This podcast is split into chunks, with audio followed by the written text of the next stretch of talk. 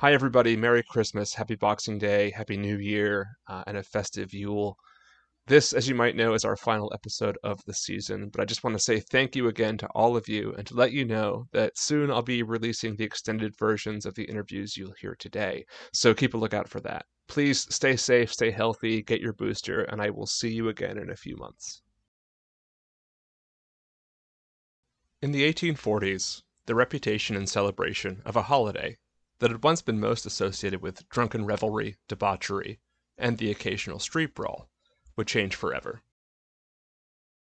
Christmas in England had long been a beloved time among the common folk, but during the puritanical reign of Oliver Cromwell, Christmas was all but outlawed, reeking as it did of the heretical high church pomp of the papists, and prone to bringing out the least pious and most ungodly behaviors of the people. In 1647, the people of Canterbury rebelled in what's now known as the Plum Pudding Riot, a day of football, that is to say, soccer, and fistfights and other well worn Christmas festivities, leading to the writing of the following anonymous declaration. Quote, The declaration of many thousands of the city of Canterbury, or county of Kent, concerning the late tumult in the city of Canterbury, provoked by the mayor's violent proceedings against those who desired to continue the celebration of the feast of Christ's Nativity, fifteen hundred years and upwards maintained in the church, together with their resolutions for the restitution of his majesty to his crown and dignity, whereby religion may be restored to its ancient splendor, and the known laws of the kingdom maintained. Indeed, it's not a stretch to say that it was the love of Christmas revelry that put the monarchy, upon the restoration of Charles II in 1660, back in charge. But Christmas, as it always had, changed with the times, and by the Victorian age it was ready for reinvention. In 1841, Victoria married her German cousin Prince Albert, who brought his cultural traditions to England with him, including the Tannenbaum, the decorated evergreen tree that tied German Christmas to its pagan Yuletide roots. By 1842, newspaper advertisements for the sale of Christmas trees were already appearing, and by the end of the next decade, the Christmas tree would be a staple in English homes at Christmas time. And the next year, 1843, saw the publication of Charles Dickens' A Christmas Carol. Dickens' writing of A Christmas Carol was the subject of the 2017 film, The Man Who Invented Christmas. And while Dickens, of course, didn't invent Christmas, it's fair to say that he, more than any other single person, is responsible for the Christmas we celebrate today. But Dickens' story is a ghost story, and the Christmas ghost story tradition goes back centuries. It's at the very root of the English Christmas spirit, pun intended, a Christmas Carol is woven with threads taken from deep inside England's pagan past, including the giant bearded ghost of Christmas Present. Clad in green fur robes and adorned with a holly wreath, this ghost is the English Father Christmas, a figure who was born in the winter wilderness, far away from the Mediterranean saint with whom he would later merge. Dickens gave modern England a way to celebrate Christmas that is at once distinctly Christian, with peace on earth and goodwill to men, and pagan. He died in 1870 at the age of 58. Eight years later, also in England, another writer, one who would serve as England's poet laureate for 37 years, and who, like Dickens, would garner international acclaim, and would also, like Dickens, write a novel that would weave English pagan folklore with a redemptive tale of Christmas magic. He was John Masefield, and his book, published 92 years after A Christmas Carol, was The Box of Delights. I'm John Brooks. Merry Christmas. This is hard to believe.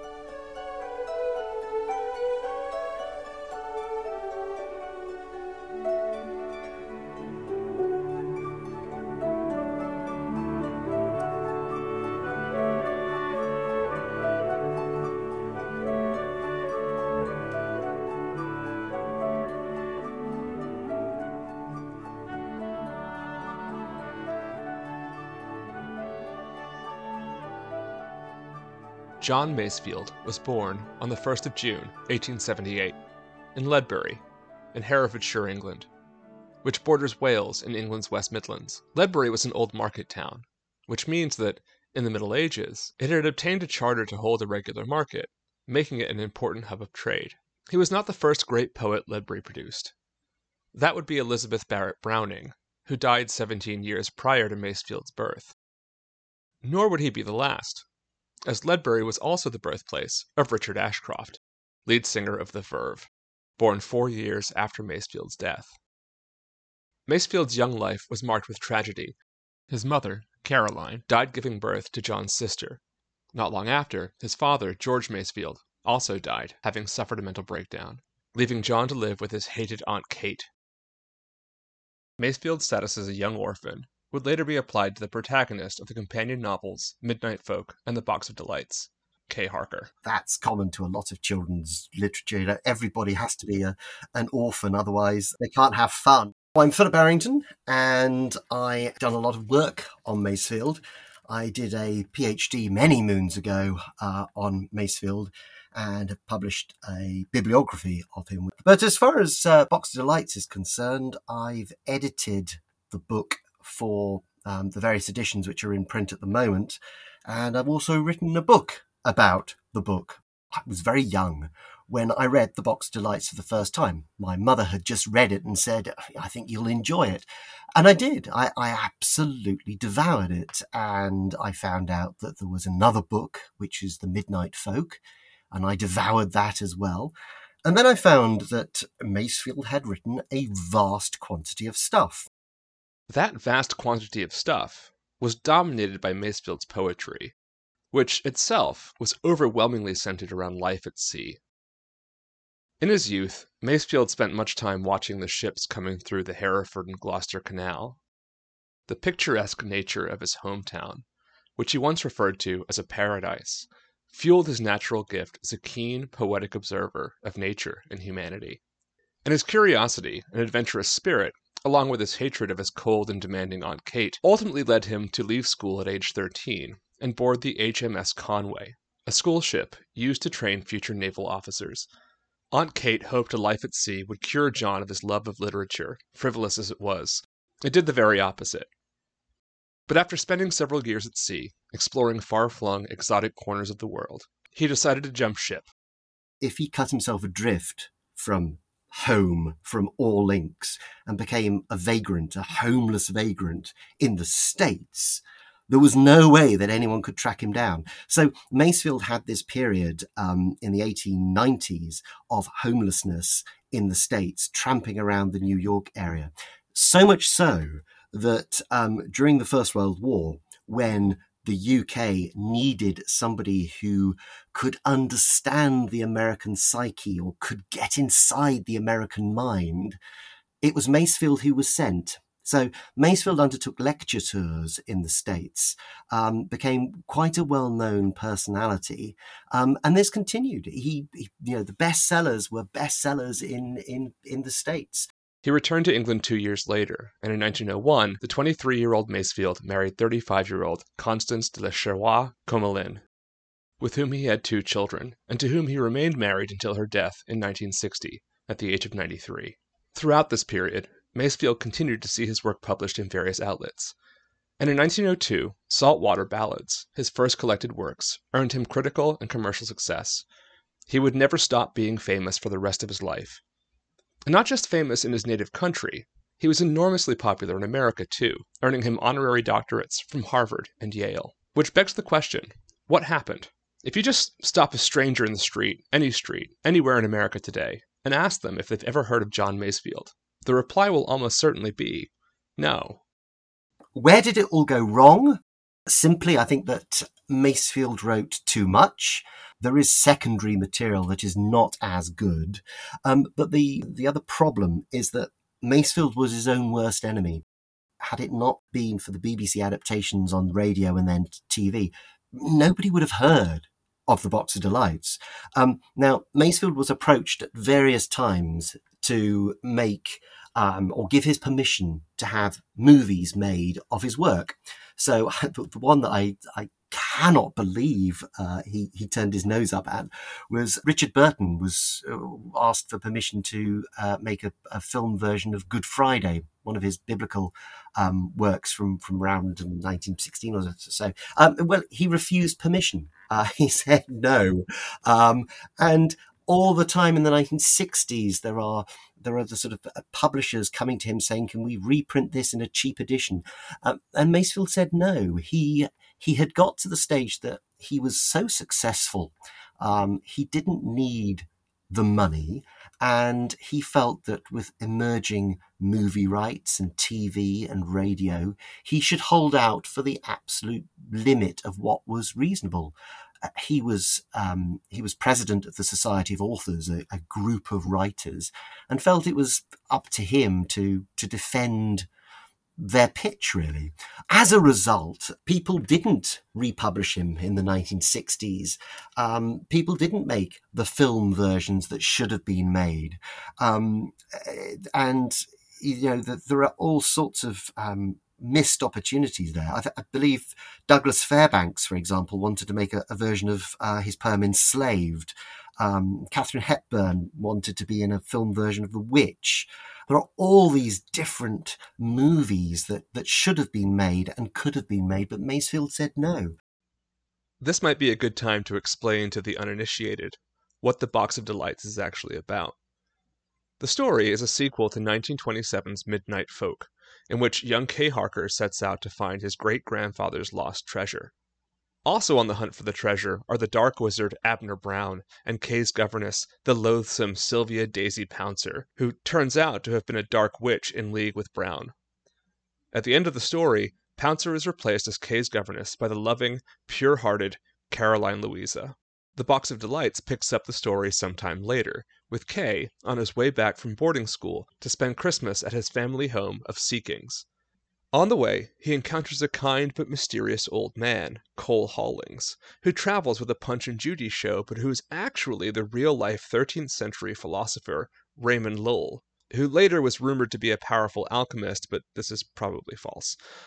Hawlings is being chased by Abner Brown and his minions, Chubby Joe and Foxface Charles, who seek his magical box of delights, which contains boundless power and also gives its bearer the ability to shrink and fly.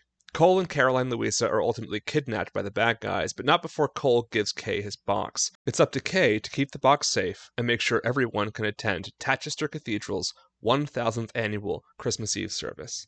Along the way, he goes back in time to King Arthur's camp, encounters pirate mice, and is assisted by Herne the Hunter, the folkloric spirit of Windsor Forest, who first appeared in writing in Shakespeare's Merry Wives of Windsor. There's also Arnold of Toady, who's the creator of the box, who lives somewhere in the past and hiding. The bad guys can all turn into wolves. It's all pretty complicated, but that's actually what makes it so wonderful. As I reread the book, I was like, oh my God, this is mad. My name is Piers Torday, and I adapted John Masefield's The Box of Delights as a stage show for the first time. The way I really talk about it is it's, you know, Masefield ran away to work in the ships when he was 13. And I, I think he learned how to tell stories sailing around the world on ships.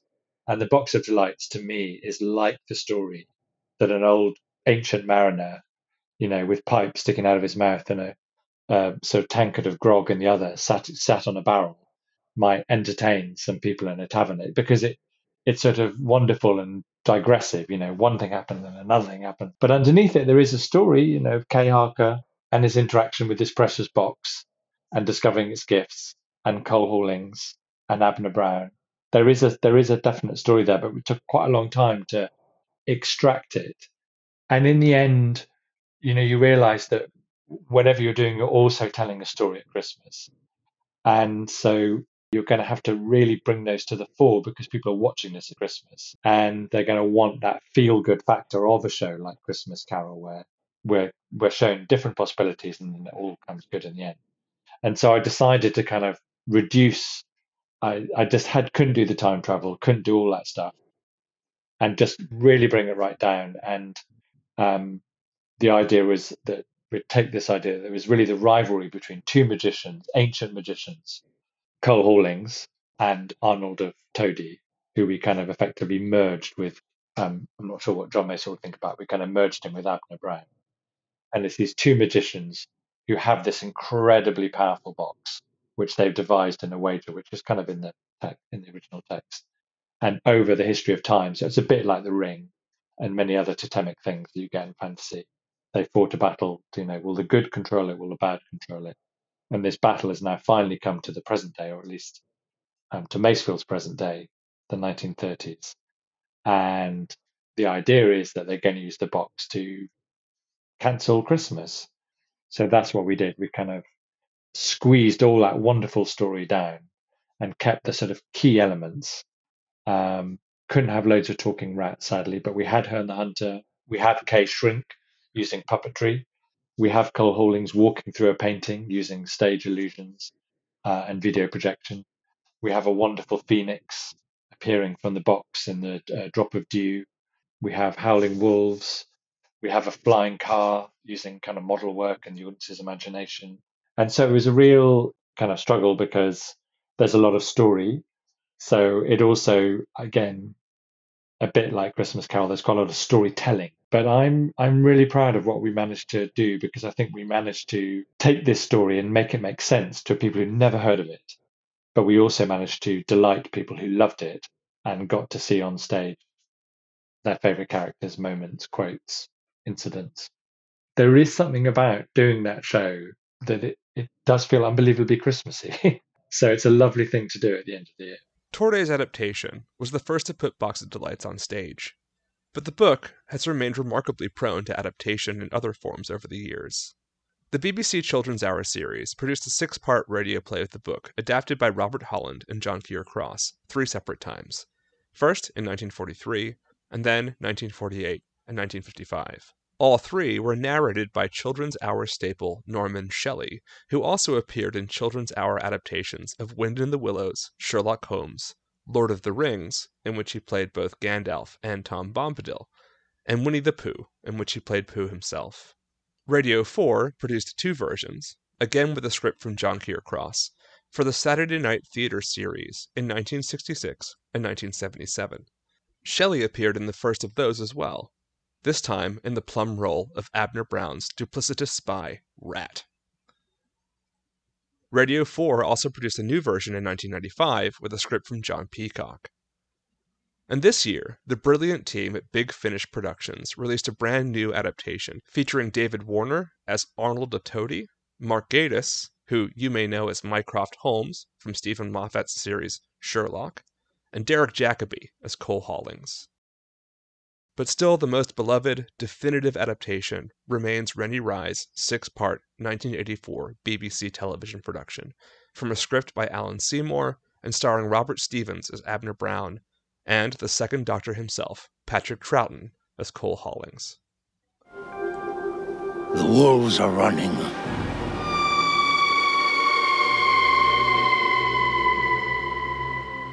What do they want? They want my box of delights.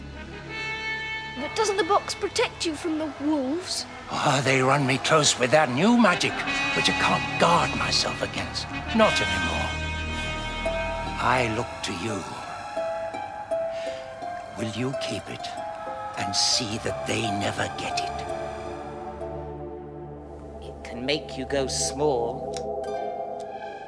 And it can make you go swift and it is full of wonder.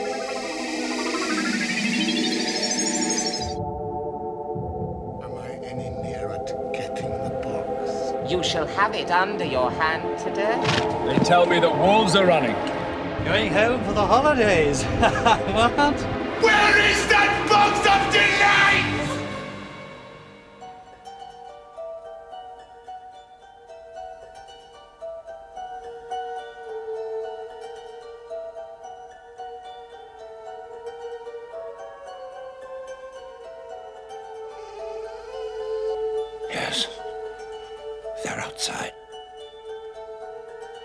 Anyone else gets in my way, Meaning the boy. meaning the boy, young master Harker. Only I do date from pagan times, and age makes joints to creak. Gosh, this holiday's turning out to be better than expected.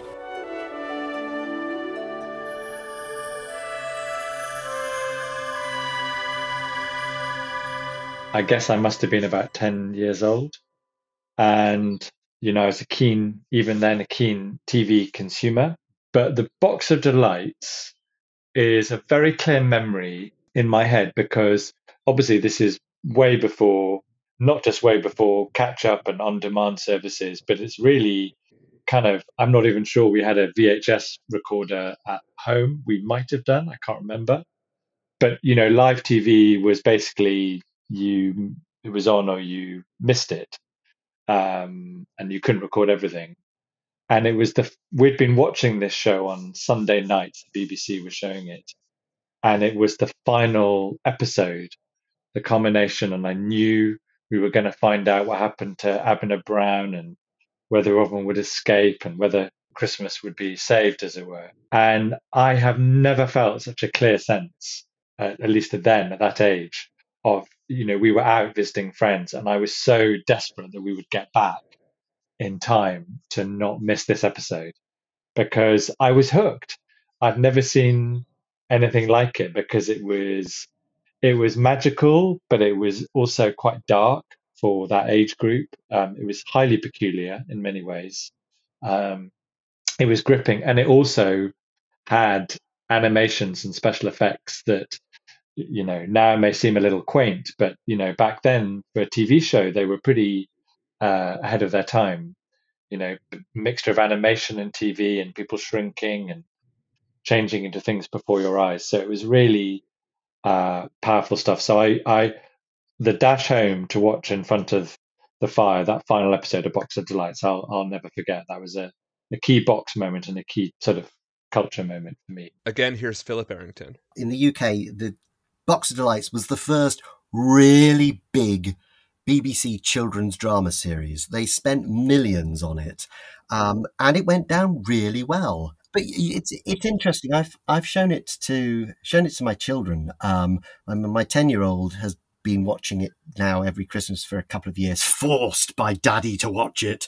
Um, my eight year old is currently being introduced to it, uh, but they don't they don't turn around and look at the um, at the, the, the, artificial um, way that bits of it are shot and, and look at me and say, "Why are you watching this rubbish?" You know, it's got a fantasy, it's got a wonder about it that that actually still works.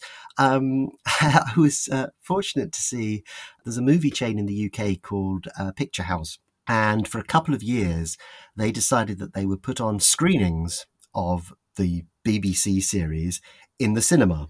Um, and you know, it's only one showing one Christmas at various um, cinemas around the country.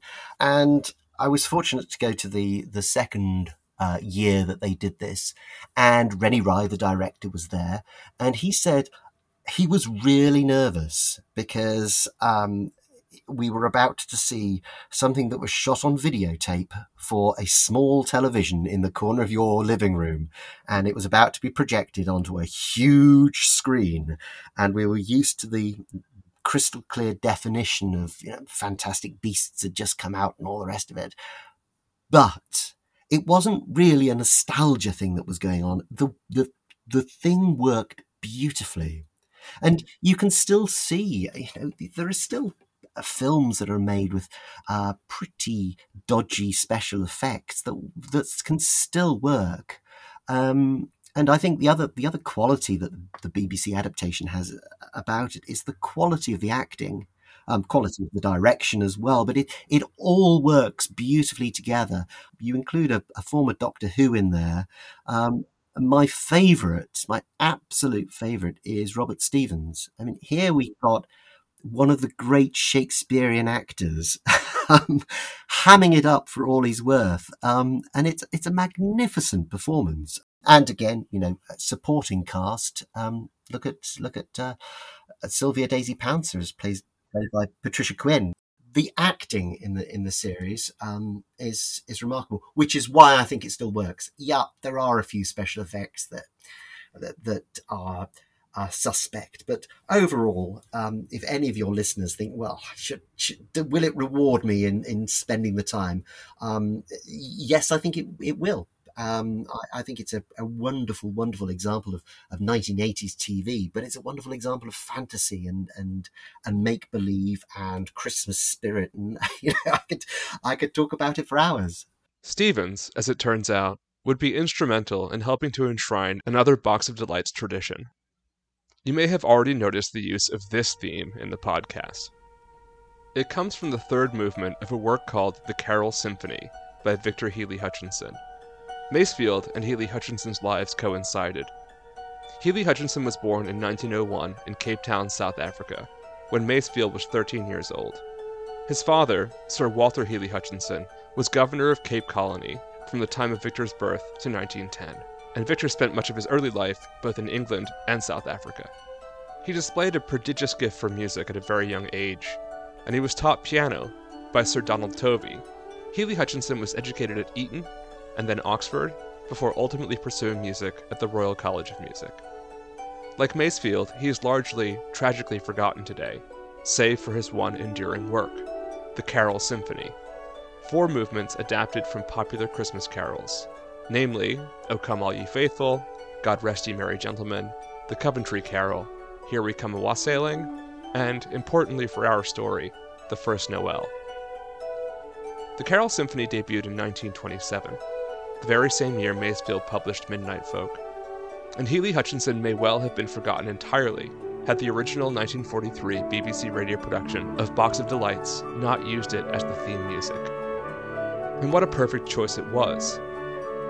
Not only was the music contemporary to the story, but the eerie, haunting, mysterious, and ultimately magical aesthetic of Hely-Hutchinson's First Noel seems to be telling the very same story as Masefield's book.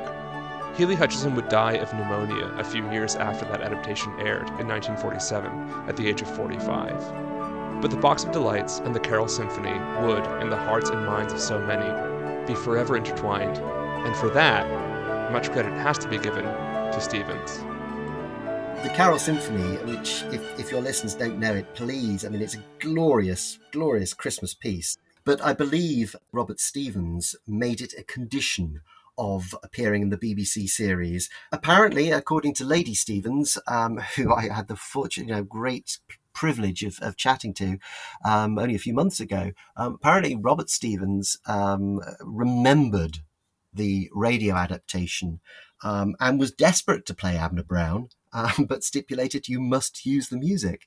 Um, and, you know, the music has continued ever since. Uh, there was a full text reading. I think you can get it on eight CDs of you know a full text reading of, of, the Box of Delights. And the producer was in touch with me, and I said, "You, you are going to use the music, aren't you?" And so um, arrangements were made, and they did use the music. Um, and there's a very recent Big Finish Productions. You uh, have done a new um, adaptation of the Box of Delights, and they've used the music. I mean, getting around all sorts of copyright issues or whatever. It's it is now the theme music for Box of Delights, and um, I mean, it's a, it's a glorious piece, absolutely glorious. Um, and certainly in the UK, um, if it's if it's played on the radio, people usually say, "Oh, and uh, those who remember it, it's the theme tune to the Box of Delights," and as indeed it is. But something about Masefield's biography has always bothered me.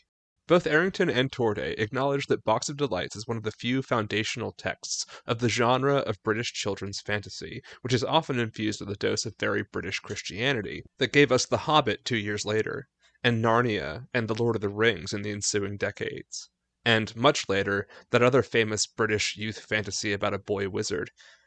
And if that's the case, then I wanted to know two things. We'll start with the first one.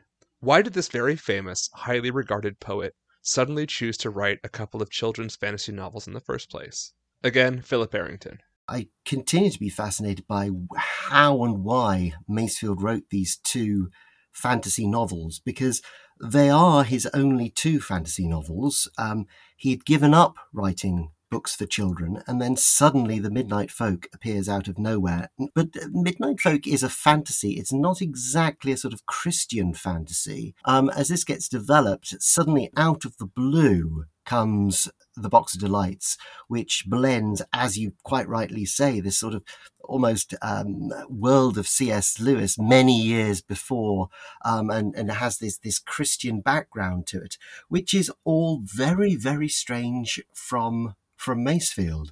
Um, you mentioned Tolkien. Tolkien was in Oxford as a um, as, as a lecturer, as, as a teacher, um, when Masefield was living down the road as the poet laureate. Um, and so, the, my my favourite Masefield and Tolkien story is that as Tolkien was uh, professor of Middle English, uh, Masefield got him to dress up uh, dress up as Chaucer and recite one of the Canterbury Tales um, at some festival. I love the idea of, of Tolkien dressing up as Chaucer, um, but un- unfortunately, there's there's no there's no real sort of correspondence or, or letters, um, and I do feel that uh, you, are absolutely right. Masefield led, led the way in this this genre um, but because it wasn't developed, because these are are strange or, or sort of freak occurrences, it, it's up to others to to run with the idea or develop them in in another way. But if you're to if, if you're going to say there's a there's a sort of fantasy world of, of, of literature that, that comes from from Oxford in the in the 30s and develops from then, um, and you get Lord of the Rings, of course, in in the fifties, you get um, you get Narnia, you get C.S. Lewis. It all starts um, more or less for me, I would say, with the Box of Delights in 1935. My theory is that um, Aunt Kate dies in 1927, um, and uh, incidentally, of of the five of the five Masefield children who were who were still alive in 1927. Four attended Aunt Kate's funeral. The one who didn't was John Masefield. Um, but as he's writing uh, Midnight Folk, uh, his aunt dies, and he decides to make her into Sylvia Daisy Pouncer the witch. Uh, it's it's beautifully crafted revenge for all time. Um, why not? Why not make the witch of, of his childhood into the into Sylvia Daisy Pouncer? Um, in in the Midnight Folk, and the dates absolutely tally. I mean, they are it's it's stunning the the the the, the closeness. Um, I mean, Aunt Kate certainly makes appearances elsewhere in Masefield. There's a there's an early um, play called The Tragedy of Nan, and uh, it's it's a very very interesting play where Nan is orphaned and is brought up by an uncle and aunt, and it's the aunt who she has the showdowns with, and uh, it was it was revived. Um, a decade or so ago in, in London, and it was striking the the vehemence of Nan as she rails against this this aunt who spider like has her in her web and, and taunts her and plays with her and says, you know, all I wanted from you was a bit of love, a bit of understanding. Um, so Aunt Kate was alive when um, when that piece came out, but um, in the in the published script, um, she is just known as Mrs. Pargeter. If you look at Masefield's original manuscript, she's known as Kate Pargeter, Aunt Kate is, is there again. So, you know, the idea is that Masefield, for an evil character, uses uses this this Aunt Kate figure and makes her into Sylvia Daisy Pouncer, who is the the witch governess of the Midnight Folk, and then turns up again in um, in the Box of Delights as as the witch, which is a marvelous literary revenge, really. The other crucial part um, about the Midnight Folk and, and Aunt Kate is that at the end of Midnight Folk, when Sylvia Daisy Pouncer is revealed to be a witch, the person who replaces her as the governess is Caroline Louisa. Now, Caroline Louisa comes up again in uh, the Box of Delights. Um, she is Kay's guardian. Um, she's scrobbled and all the rest of it. But Caroline Louisa is a very important name. That was the name of Masefield's own mother. So you've got a very interesting thing going on there that the, the Guardian, Kate, is replaced by Caroline Louisa. There's there's a there's a very interesting streak of Masefield's own biography coming out in, in these two books. But still the question remains, why is Masefield not remembered for his fantasy work today? Here's Piers Torday. You know, Masefield is slightly he was ahead of the curve and people like that, we need them, but they often pay a rather unfortunate price because A, he was such a polymath. He, he covered such a span of time, produced so much work, so much poetry, so many novels for and, and for adults, and this wonderful children's story and various other literary contributions that it's almost I don't know. He kind of slightly sits outside of stuff. It would be easier in a way if he'd just written Box of Delights and then written twelve sequels. I think his place would be assured. But because he just wrote this one book that broke new ground, and then other people riffed on it from from C.S. Lewis to Rowling and beyond, who have perhaps done it more impactfully or more enduringly. So I don't know. I don't think the future's assured, but I definitely think there's enough versions of it to attract curiosity. I would have thought from people who never read, saw the TV or read the book.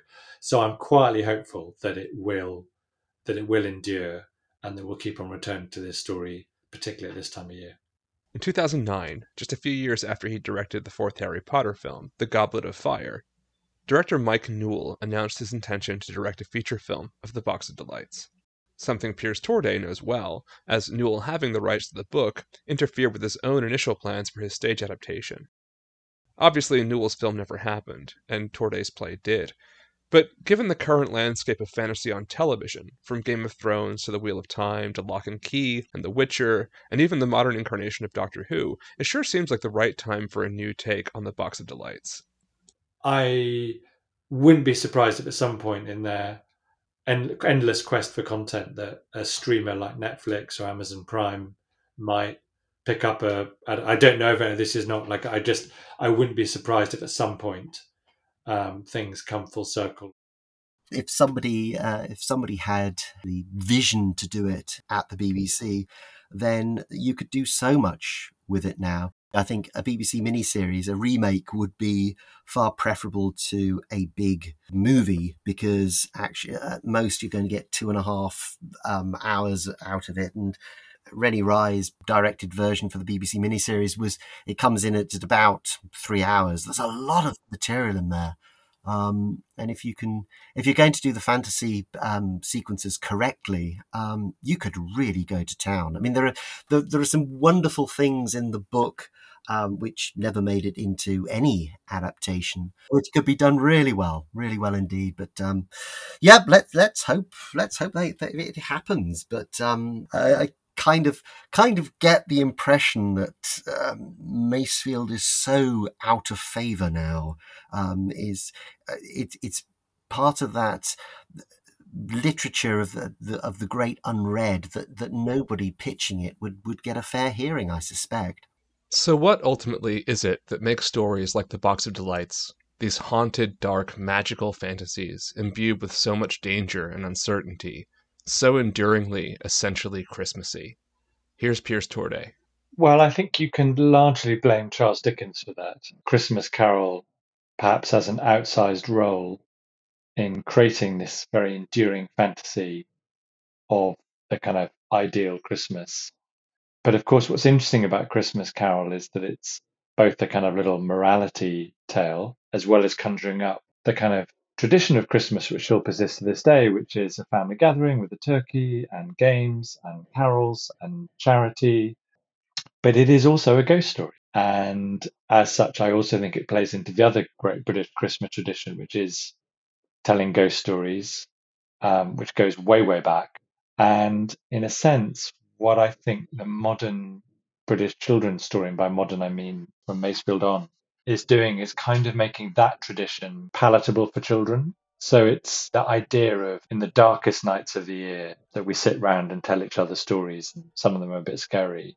What the Christmas story tradition allows you to do is kind of combine the two, like Masefield does here, which is quite, um, you know, I mean, writing a story in which children are actively involved with sort of diamond thieves and you know where guns and kidnaps are involved is you know if you took it literally um, i think people might be like i'm not sure that's suitable. I'm not sure children should be reading stories where they go off and try and take on down supervillains like abner brown but when somehow there's a kind of bubble of christmas there's that unreality you know real life stops the curtains are drawn, it's dark outside, the wolves are indeed running in the shadows, and it kind of allows this this kind of story bubble to to exist, which is halfway between the the security of the you know by the fire by the Christmas tree, and and the kind of darkness and the snow and the snow outside, and that's why I think you know C.S. Lewis returns to it in in the Lion, Witch and Wardrobe, as you say, why it features in in in Harry Potter, and it also because I think it raises the stakes because just from a from a more technical point of view rather than a kind of cultural point of view. Um, if you're telling a story for children, Christmas is that ultimate time, isn't it? It's the ultimate time when ideally the whole family um, is meant to be be together, and you see time and time again in stories, whether frankly it's Box of Delights or Home Alone, the the, the jeopardy of saving Christmas is one of the most potent for younger audiences and family audiences, one of the most potent jeopardies there is. Piers, thank you so much. You too. Look after yourself. A Merry Christmas.